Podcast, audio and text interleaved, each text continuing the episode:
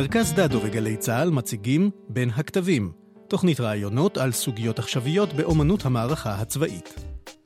אני ליאור רשף, ואתם על בין הכתבים.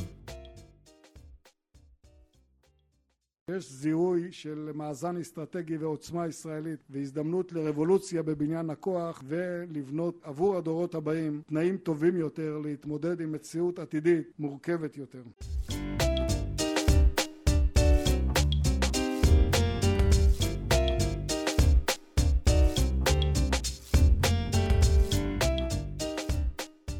נושא הפרק שלנו הוא פריצות דרך צבאיות שהשפיעו על ההיסטוריה. לפני 80 שנה, במלחמת העולם השנייה, הצרפתים נתנו דוגמה מצוינת לשמרנות צבאית שקרסה אל מול צבא גרמני עם חשיבה חדשנית על בליצקריג.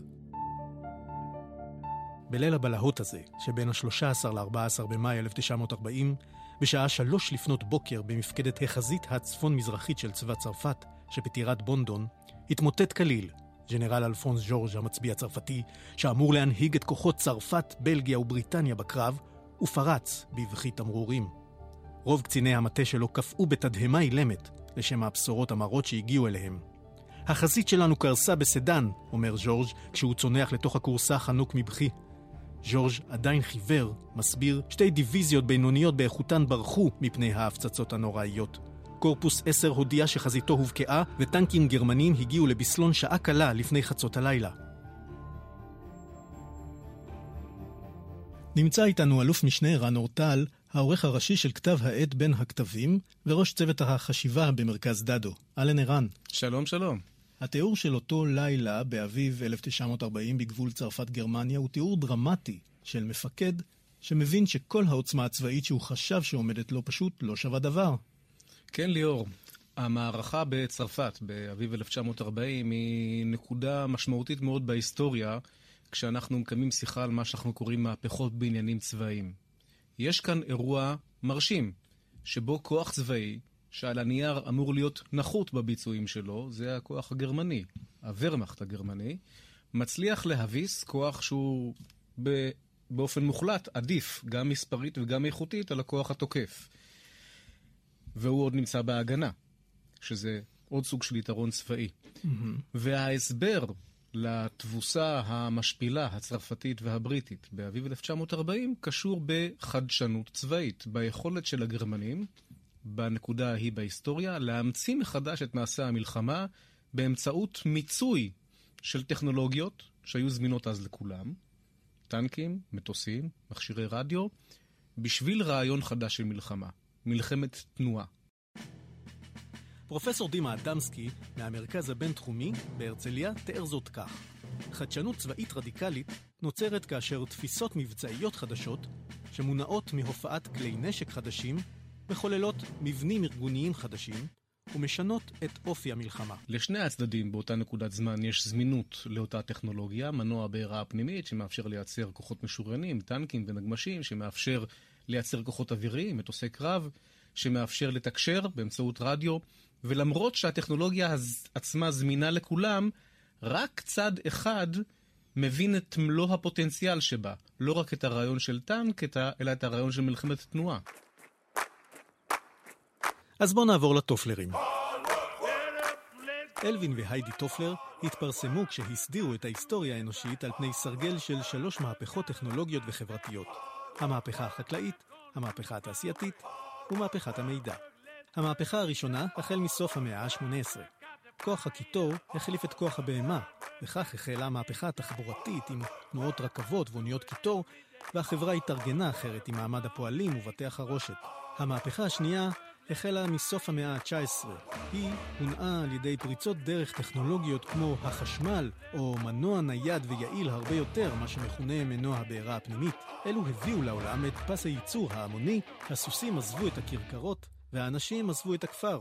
החברה הפכה להיות מתקשרת יותר, ניידת יותר, בים, באוויר וביבשה.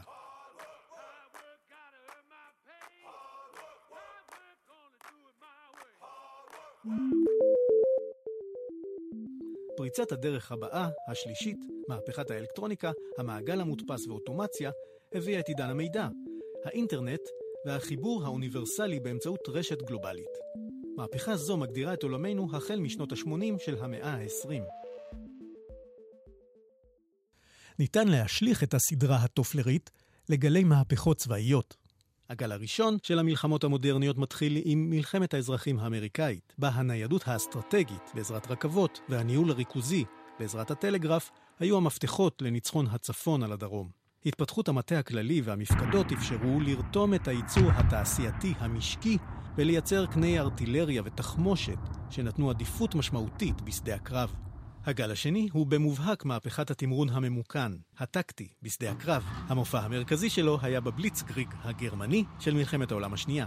הטנקים ומטוסי הסיוע הקרוב, יחד עם הרדיו שאפשרו פיקוד משימה מבוזר וגמיש, יצרו ניידות טקטית קרבית עצמאית ברמה מקומית. הגל השלישי שהחל מסוף שנות ה-80 של המאה ה-20 הביא למהפכת קרב אוויר-יבשה, או המהפכה בעניינים צבאיים מבוססת המידע, IT-RMA, שמה למעשה החלו לדבר על מהפכות בעניינים צבאיים. המהפכה של טכנולוגיית המידע והחימוש המדויק הוצגו לעולם בטלוויזיה בשידור חי במלחמת המפרץ הראשונה. מהפכות בעניינים צבאיים באות לפתור אתגר. מה היו האתגרים בתקופות השונות? שאלה מצוינת. האתגר האסטרטגי הוא תמיד זה שמניע אותנו למצות את הפוטנציאל הטכנולוגי החדש. שניהם הכרחיים לטובת מהפכה. כשהגרמנים עשו את המהפכה שלהם, מהפכת הבליצריג, מלחמת התמרון, הבעיה שלהם הייתה ברורה. הם לא רצו לחזור על הטראומה של מלחמת העולם הראשונה עם חפירות קפואות, ובסופו של דבר מדינה שקורסת פנימה לתוך עצמה.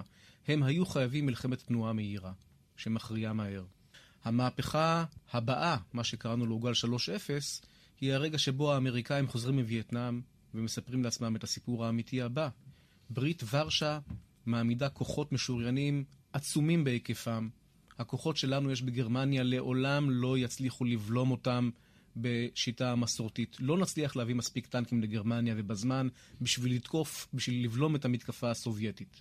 אנחנו צריכים פטנט חדש. הפוטנציאל הטכנולוגי של חיישנים שיכולים להסתכל על שטחים גדולים ולראות טנקים, וחימוש מדויק, היכולת של מטוסים ומסוקים לבלום את הטנקים של הסובייטים עוד כשהם רחוקים יחסית ובעיקר בקצב מאוד גדול, ולהעצים בכך את היכולת של הכוחות על הקרקע. והאמריקאים וגם מדינת ישראל, בעקבות מלחמת יום כיפור, מגיעים לאותה מסקנה. חימוש מונחה מדויק יכול לאפשר את, לעמוד במשימה הזאת ב... הרבה הרבה הרבה פחות שחיקה ועם הרבה הרבה פחות כוחות. ומה מטריד למשל את האמריקאים היום? And we pray that God will continue to watch over and bless the United States of America. האויבים הנוכחים האלה הם מסתכלים. רוסיה וסין הם אויבים מאוד מתקדמים.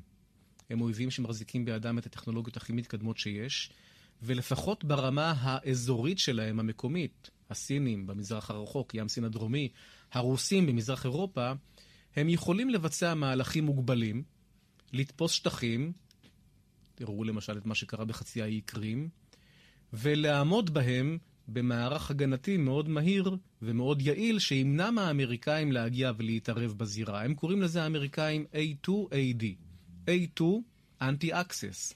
הרוסים יעמדו שמה עם טילי קרקע אוויר, עם טילי חוף ים, עם מערכות ל"א משבשות, ויקשו עלינו מאוד להגיע אל הזירה עם כוחות המשלוח שלנו. AD, area denial.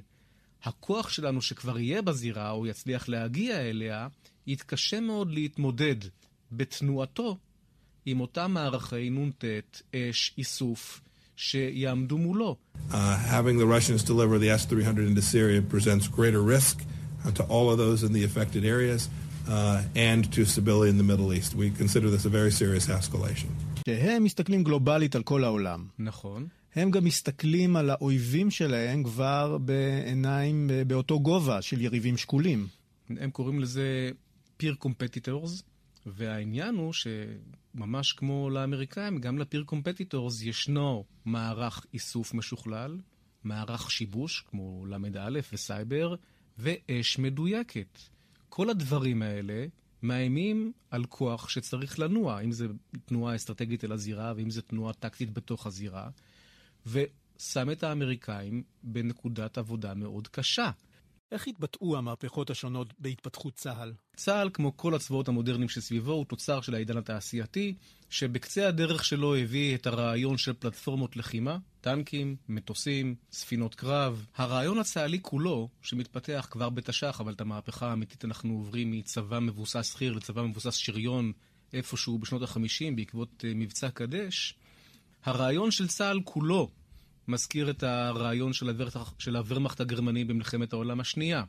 אנחנו מדינה קטנה, הכוח הצבאי שלנו בהכרח יהיה קטן יותר, אבל למרות זאת הוא צריך להתמודד עם אויבים שמגיעים מכמה חזיתות שונות ומקיפים אותו, ולכן זה צריך להיות צבא מאוד מהיר, מלחמת תנועה, מאוד מיומן, עם יתרון אנושי ויוזמה והתקפיות, שיצליח להכריע אחת אחר השנייה את המדינות המאיימות עליו. הגל השני, הרעיון של המלחמה המתועסת, קשור בגיוס המסה הלאומית כולה. זה הרעיון של צבא המילואים וגיוס החובה ויצירה של מקסימום מסה לוחמ... לוחמתית באמצעות הפוטנציאל הלאומי. והמשלים הצבאי של הרעיון הזה הוא הרעיון של מלחמות תנועה מבוססות פלטפורמות. זאת המלחמה התעשייתית. זה ראינו במלחמת ששת הימים ומלחמת אה, יום הכיפורים. מלחמת יום הכיפורים היא למעשה נקודת שיא של תפיסת הביטחון של מדינת ישראל, מכיוון שבתנאי הפתיחה הקשים ביותר שידענו, סך הכל המנגנון ייצר בדיוק את מה שהוא נועד לייצר. איפה אתה שם את מלחמת לבנון הראשונה? במלחמת לבנון הראשונה, בקרב הבקע, אה, המבצע של חיל האוויר, מבצע ארצב, ראינו בפעם הראשונה בהיסטוריה של הצבאות את הבליפ הראשון, את המופע הראשון של המלחמה מהגל השלישי, מלחמת עידן המידע. ראינו מערכות שקושרות איסוף מאוד מתוחכם, שיבוש ל"א מאוד מתוחכם, מנגנוני עיבוד מידע אחוריים שיושבים בתל אביב, וכל אלה יחדיו מצליחים לשבש את מערכות הטק"א ומערכות השליטה האווירית של הסורים, ולנצח את הסורים, כמו שאנחנו יודעים כולם, אם אני זוכר נכון, 80-0 או משהו שהוא קרוב לכך. והשריון במלחמת לבנון הראשונה? וצבא היבשה בתפיסת אה, לחימה מסורתית לחלוטין, אה, אם תרצה, נקודת השיא. הלא מאוד מרשימה של אה, המלחמה התעשייתית, מלחמת תמרון, תנועה שמתנהלת די בעצלתיים, עם פקקי תנועה בצירים הרריים וכיוצא באלה. בוא נרוץ לשנות ה-90. איפה צה"ל נמצא בהקשר המהפכות הצבאיות? ובאמת בשנות ה-90 אנחנו רואים את, אה, את מנגנון הגל השלישי מתפתח, גל המידע. האפליקציה הצבאית של מהפכת המידע שהטופלרים מדברים עליה, הוא גל המלחמה של החימוש המדויק. חימוש מדויק הוא לא רק טיל עם ראש ביות בקצה שלו, חימוש מדויק משמעו מערכת שלמה שמתחילה בחיישנים שטסים מעל שדה הקרב, מאתרים את האויב שחשבנו עליו אז במונחים של טנקים ופלטפורמות אחרות, אוספים את המידע הזה בספיקה מאוד רחבה, המון מידע נכנס פנימה, למערכות עיבוד מידע שחציין מודיעיניות, חציין האחר מבצעיות, להפוך את המודיעין למטרות, ומתורגמות חזרה למעשה תקיפה אינסופי של הרבה מאוד חימושים מדויקים שמוטלים מהאוויר ומהקרקע. המערכת הזאת כולה היא מערכת של עידן מידע מכיוון שהיא תלויה בייצורו של המידע, אותם חיישנים בקצה הראשון, ועיבודו המאוד יעיל לכדי תקיפה מאוד מדויקת בקצה הסופי. וזה קורה במפקדות בעורף. כל הסיפור הזה, בעידן הראשון של המחשב, יכול להתקיים אך ורק במקומות שבהם בני האדם הם עדיין הנושא הנטל המרכזי בעיבודו של המידע, בחקירתו, בהפקת משמעויות ממנו וביצירת פקודות תקיפה ממנו. הקוד הגנטי הזה שאנחנו מדברים עליו עכשיו בצה"ל, אה, הביא אותנו לחשוב על מעשה המלחמה בעיקר בהקשרים של לנסות להנגיש את הפטנט הזה של אולמות העיבוד תקיפה מהקריה ומפיקוד הצפון עד כמה שניתן לשטח. אז ככה צה"ל ממצה את עידן המידע של אה, שנות ה-90 וה-2000. מה קורה בצד השני? מצוין. במלחמת המפרץ הראשונה, הצבא הראשון שעובר את המהפכה של עידן המידע, הצבא האמריקאי, ממחיש את עוצמת הז'אנר לעולם כולו. האופן שבו כוחות, uh, הכוחות העיראקים בכווית, ובעיקר uh, המשמר הרפובליקה, בניסיון שלו לסגת מכווית, באופן שבו הם מושמדים בצורה כל כך מהירה ומובהקת מהאוויר, הניצחון הגדול האמריקאי ממחיש לכל מי שיסתכל מהצד, וגם לאלה שיסתכלו מבפנים, כמו דיוויזיה 9 הסורית שהייתה שם בכוחות הקואליציה, המחיש את חוסר התוחלת של צבא מסורתי, תעשייתי, שניצב מול צבא שלרשותו עומדת המכונה הזאת, של האיסוף התקיפה השיטתית. אז מה הם למדו ממלחמת המפרץ הראשונה? שכדאי לא להיות מטרה. ומשם ואילך, מה שאנחנו רואים בעין, זה את התופעה הזאת שבה האויבים שלנו מוותרים על קצת מהשאיפות שלהם, הם כבר לא כל כך שואפים לכבוש חלקים ממדינת ישראל, ובתמורה לוויתור על השאיפה האסטרטגית הזאת, מסוגלים לנכס לעצמם צורת לחימה הרבה יותר יעילה ביחס ליתרון היחסי שלנו. אנחנו קוראים לזה האויב הנעלם. חיזבאללה, חמאס, אפילו הצבא הסורי בתקופות שלפני מלחמת uh, האזרחים שמה, חיפשו לעצמם ומצאו בצורה די מוצלחת להבנתי את היכולת גם לתקוף אותנו באמצעות רקטות וטילים לעורף, וגם להיעלם מהחיישנים שלנו וממכונת התקיפה שלנו. זו מהפכת הנגד של הצד השני? איתי ברון קרא לזה באחד המאמרים המפורסמים, המפורסמים שלו, אורמה, uh, The Other Side RMA. אני אינני חושב שזאת מהפכה של הצד השני, אני חושב שזה המקום שבו הוא הסתגל למהפכה שלנו בצורה מאוד מוצלחת ומרשימה. איפה הוא נמצא היום, הצד השני? או, הצד השני התחיל מרעיון טרוריסטי די פשוט. אם אני לא יכול uh, לעשות פיגועים בלב הערים או לכבוש את הגליל, אז אני אשגר רקטות, פצצות, uh, אל ערי uh, הישראלי באמצעות uh, מערכי שיגור בדרום לבנון. אלא שעל ציר הזמן הרעיון הזה הלך והשתכלל. הטכנולוגיה הפכה לזמינה לכולם. וכך אנחנו רואים את מערכי האש של האויב היום, חווינו את זה אפילו בצוק איתן, מהצד של החמאס, משתמשים גם בחיישנים, ביכולת לצפות לתוך השטח שלנו, וגם בשיפורי דיוק, ביכולת לדייק את האש שלהם באופן יחסי למה שהיה להם קודם, ולאט לאט הם בעצמם הופכים למכונה של איסוף ותקיפה. אנחנו רואים את וקטור הדיוק ש... אה, שנכנס טכנולוגית למערכי האש שלהם. אנחנו רואים עיסוק בחיישנים, בכטב"מים, ברחפנים, בתצפיות מסוגים אחרים, ואנחנו מבינים שהאש עומדת לאפשר לאויב לא רק להפעיל עלינו מכונה של טרור, אלא לשבש ממש את היכולת שלנו לתפקד, גם במישור האזרחי וגם במישור הצבאי. אז אתה בעצם טוען שהחיזבאללה, ואולי גם חמאס, מאמצים מרכיבים מהמהפכה של עידן המידע, של הגל השלישי. הטענה שלי היא בדיוק זו, שהאויבים, 30 שנה אחרי שאנחנו התחלנו את מהפכת העידן השלישי שלנו, עוברים אותה גם הם. באופן בסיסי, נ"ט הוא חימוש מונחה מדויק, ואם יש לך נ"ט טוב לחמישה קילומטר, יש לך את היכולת להשמיד פלטפורמות, טנקים שלנו, ממש כמו שאנחנו חשבנו על הטנקים הסורים בשעתו כבנק מטרות. אותו הדבר בטילי חוף ים, ואנחנו רואים את הדבר הזה נכנס גם בטילי קרקע אוויר. ואם אתה מסתכל על הטרנד הזה בהסתכלות גלובלית, עולמית, אתה רואה שבעצם מה שמעסיק אותנו היום בחיזבאללה הוא לא מאוד שונה ממה שמעסיק את האמריקאים ביחס לאיומים עליהם הם מסתכלים, הרוסים והסינים. הם רואים אויבים שמסוגלים במישור המקומי שלהם להפעיל מספיק יכולות אש מדויקות, עם יכולות שיבוש של לוחמה אלקטרונית ועוד כמה דברים נוספים, ובעצם למנוע מהאמריקאים למצות את הכוח הצבאי שלהם. ערן, אז אנחנו רוצים לסיים את התוכנית הראשונה. תארוז לנו איזה לקח עסיסי. מהפכה בעניינים צבאיים אינה רק רשימת הקניות שלנו בסופר הטכנולוגיה הגדול.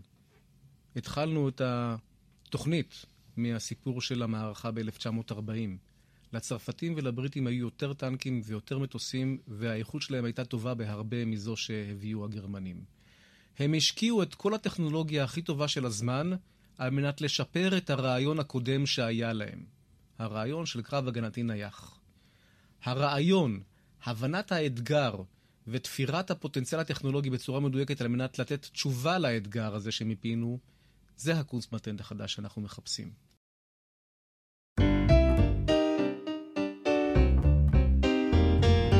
ערכה את הפרק ליאור ארליך. תודה לאלוף משנה רן אורטל, ראש תחום החשיבה של מרכז דדו, ולאבי העגל. אני ליאור רשף.